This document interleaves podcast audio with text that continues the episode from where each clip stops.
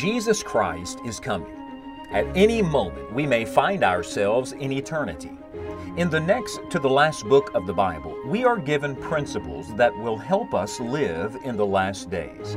Join Scott Pauley now as we study the book of Jude together.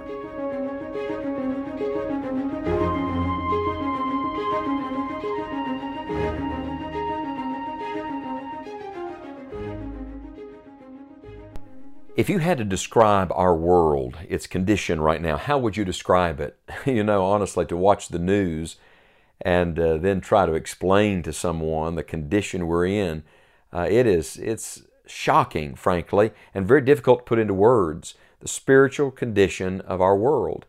And yet, how timeless truth is. Remember, it endures to all generations.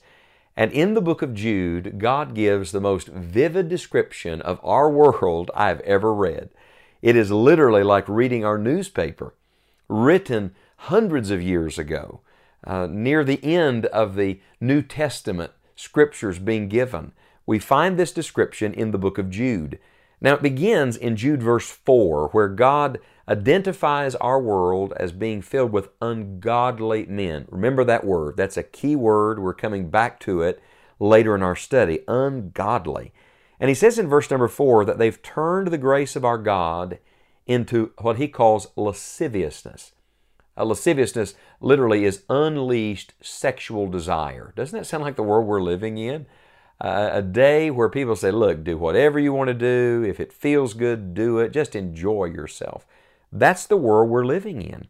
It is, if I may say it this way, a revival of Sodom. It is the same mentality that was found in Sodom and Gomorrah, and he alludes to Sodom and Gomorrah in Jude verse 7. But listen to this description. Beginning in verse 8, he says, Likewise also these filthy dreamers. So, one thing that marks our world today, the imagination has become filthy. You'll remember that was one of the marks of Noah's world just before the flood. I think one mark that judgment is coming soon is the fact that we're living in a world where everything has become dirty. Everything has become filthy. And the imagination of man's heart is only evil continually. Then the Bible says not only do they dream about it, they defile the flesh. So, not only are they thinking it, but remember, as a man thinketh in his heart, so is he. And uh, now they're acting on it. Uh, they're doing filthy things everywhere. And then the Bible says they despise dominion. What does that mean? They hate authority. Uh, there is an anarchist spirit. There is this, this mentality no one's going to tell me what to do. Sounds like our world to me. And so much so that it continues at the end of verse 8 and they speak evil of dignities. You see, when you don't have the right attitude towards authority, you don't speak right about them or to them. I'll tell you this when you can speak very lightly of authority, it reveals more about you than it does the authority. As a matter of fact, in the next verse, which we've studied already, verse 9, the Bible says that the archangel Michael, the highest order of the angel, would not speak against Satan. He just said, The Lord rebuke thee. It continues in verse 12, or excuse me, verse 10 with this description, but these speak evil of those things which they know not. Uh, that's our world, isn't it? Speaking uh, freely and authoritatively about things they don't even know. The Bible says, but what they know naturally as brute beast, in those things they corrupt themselves. In other words, we've taken even the truth we know and we've corrupted it. In Romans chapter 1, we have a parallel description of this age we're living in, an age of apostasy where people turn from revealed truth. As someone has said that the apostates are hell's evangelists.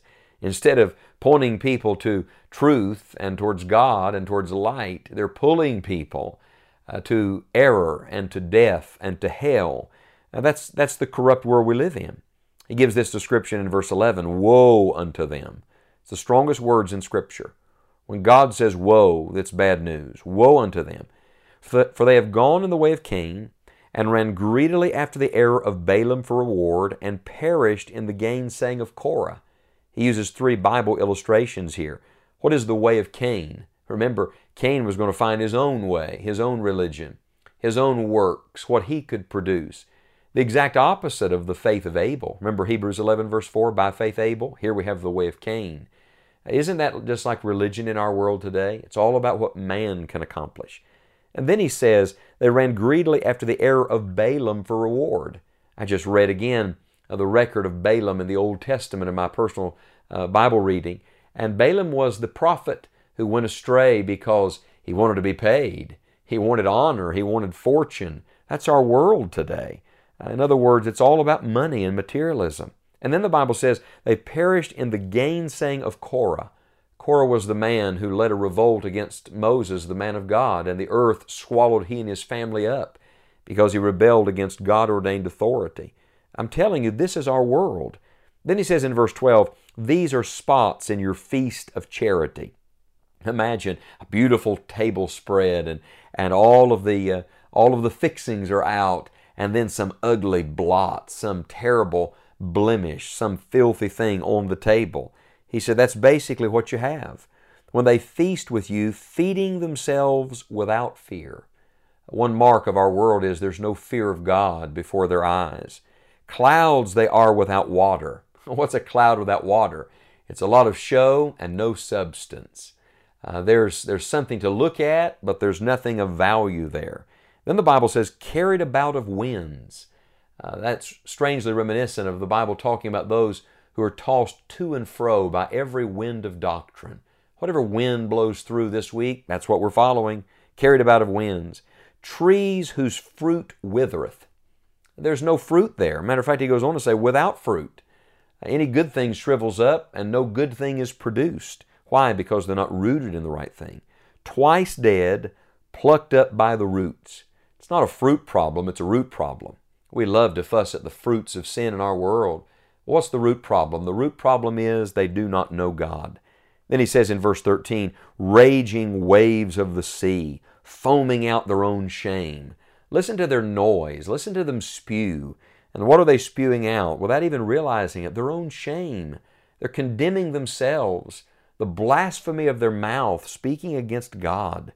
And then the Bible says, wandering stars, to whom is reserved the blackness of darkness forever.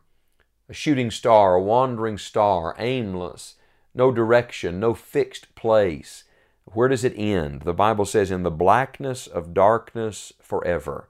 A star is something that is uh, just a little reflection of light in the sky, but watch this little reflection of light going into darkness. What a vivid word picture God gives us here. Now they're, they're bright and shining now, but friend, they're headed to hell because they're moving away from God. Now, why does God give us this description in the book of Jude? I tell you, He gives us this description so that we will have discernment. And I wanted to take the time today to simply walk you through it, line by line, word by word. There's so much more in the passage. I hope you'll read it, meditate on it for yourself, because this is how God describes our world. And in a world of such darkness and destruction and sin, this is the day and age, this is the hour where God's people must stand up and be counted, must speak out for the truth, must contend for the faith. We'll pick up here next time in our study but I simply want to say to you today in an ungodly world, this is a time for some godly people. In an ungodly age, we need families and churches filled with godly believers who know that God's way is the only way, is the right way. May the Lord help you to be a godly person today in an ungodly world.